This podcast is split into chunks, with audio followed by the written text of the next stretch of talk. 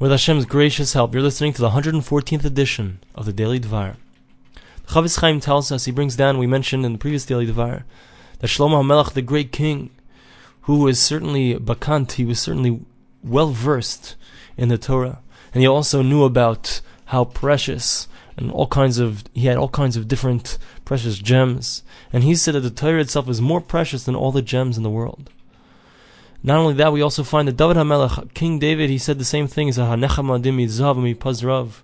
David HaMelech also certainly was someone who was the Gadol Hador, he was the great sage of his generation, and he was also someone who obviously had lots of money, he was a great king. And he himself said that the Torah is much more precious than any kind of gems, any kind of things like that. The Chafetz Chaim says, so we must take their advice. How can we not take their advice? To inspire ourselves, to try our best, to learn the Torah. He says all you have to do, it's, it's just all it requires is a little bit of effort on the part of our lips, on our minds. As the verse says, Kikar ma'oid, This matter is so close to you. All you, it's within your mouth. It's in your heart. It can be done. You can do it. All it takes is a little bit of effort on the part of your tongue, on the part of your mind, or your heart. Chafetz Chaim says, therefore, a person should try for this purpose. A person should have a special room in his house. He should make a place where he can go to whenever it's whenever he has an opportunity that he can go to that place undisturbed and he can learn in that place. He can dedicate himself to that which his soul loves, and then it will be praiseworthy for him in this world and in the next world. The Chafetz Chaim adds a beautiful idea, and that is that he says that if someone would find a bag along the way, he would be walking along and he would find a small bag of precious gems inside of that bag.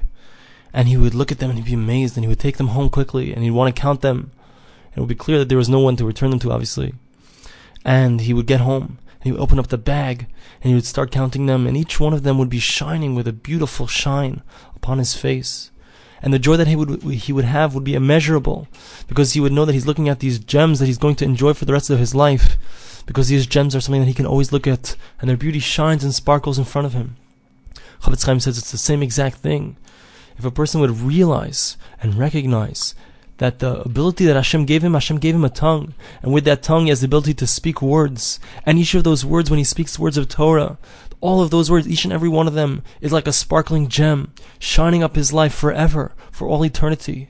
If a person would realize that, the thousands upon thousands of words that he says in, in learning, each one of them is this precious gem. His, his, light, his face would shine and he would be lit up by the beauty of this recognition. And he would thank Hashem constantly that Hashem gave him this opportunity to be able to learn the Torah and to be able to say words of Torah. This is what the verse says. It says, Mavis, it's in Mishlei, in Proverbs 18, 21. Mavis v'chaim biad lashon. Death and life are within the hands of the, of the tongue. V'haveha yochal birya. And those who love it will eat its fruits. What does that mean? Those who love it shall eat its fruits. So, so the Chafetz Chaim explains, the person who loves his tongue and uses it in the proper manner in order to speak words of Torah. So then he will eat his eat the fruits of that. As Chazal tell us, Torah is one of the things that a person has the ability to eat its fruits, so to speak, in this world, and the keren, the principle is safe for him in the next world. Meaning that there's something, it's like you're taking, you're, you're reaping the dividends, you have the money in the bank, and you're reaping the dividends, you're, you're, you're using the interest throughout your life. So you've got the interest now from the Torah. It's something that gives you good in this world. And the principle the money itself is staying, it's waiting for you in the next world. Chafetz Chaim also explains this in a slightly different way. What does it mean, those who love it shall eat its fruits? So he gives a mashal, he says a parable to someone who had a precious son when he was very old. He had a son, and he loved that son so much, and he wanted to take care of him. He wanted to make sure that nothing happened to him. He wanted to make sure that no damage occurred to him, not one of his limbs, any, anything happened to him, heaven forbid and he made sure and he protected him and he wouldn't let him go in any dangerous places. So too says the Chafetz Chaim, a person who properly loves and realizes how precious the koyach hadibur, the ability to speak is, and he realizes that every word from his mouth has the ability to do something great or to do something horrible, heaven forbid. So he protects his mouth and he doesn't allow anything negative, any negative speech to come out of his mouth because he knows mavis v'chaim biad lashon Death and life are within the hands of the tongue, and therefore he makes sure to only use it to create constructive things, to learn the Torah, to fulfill mitzvot with his mouth, but not to heaven forbid use it for destructive speech, saying negative things about others. And by doing this, so he's loved to Hashem, and the, and the verse says, Yesh zav v'rav pninim, there is gold and many pearls.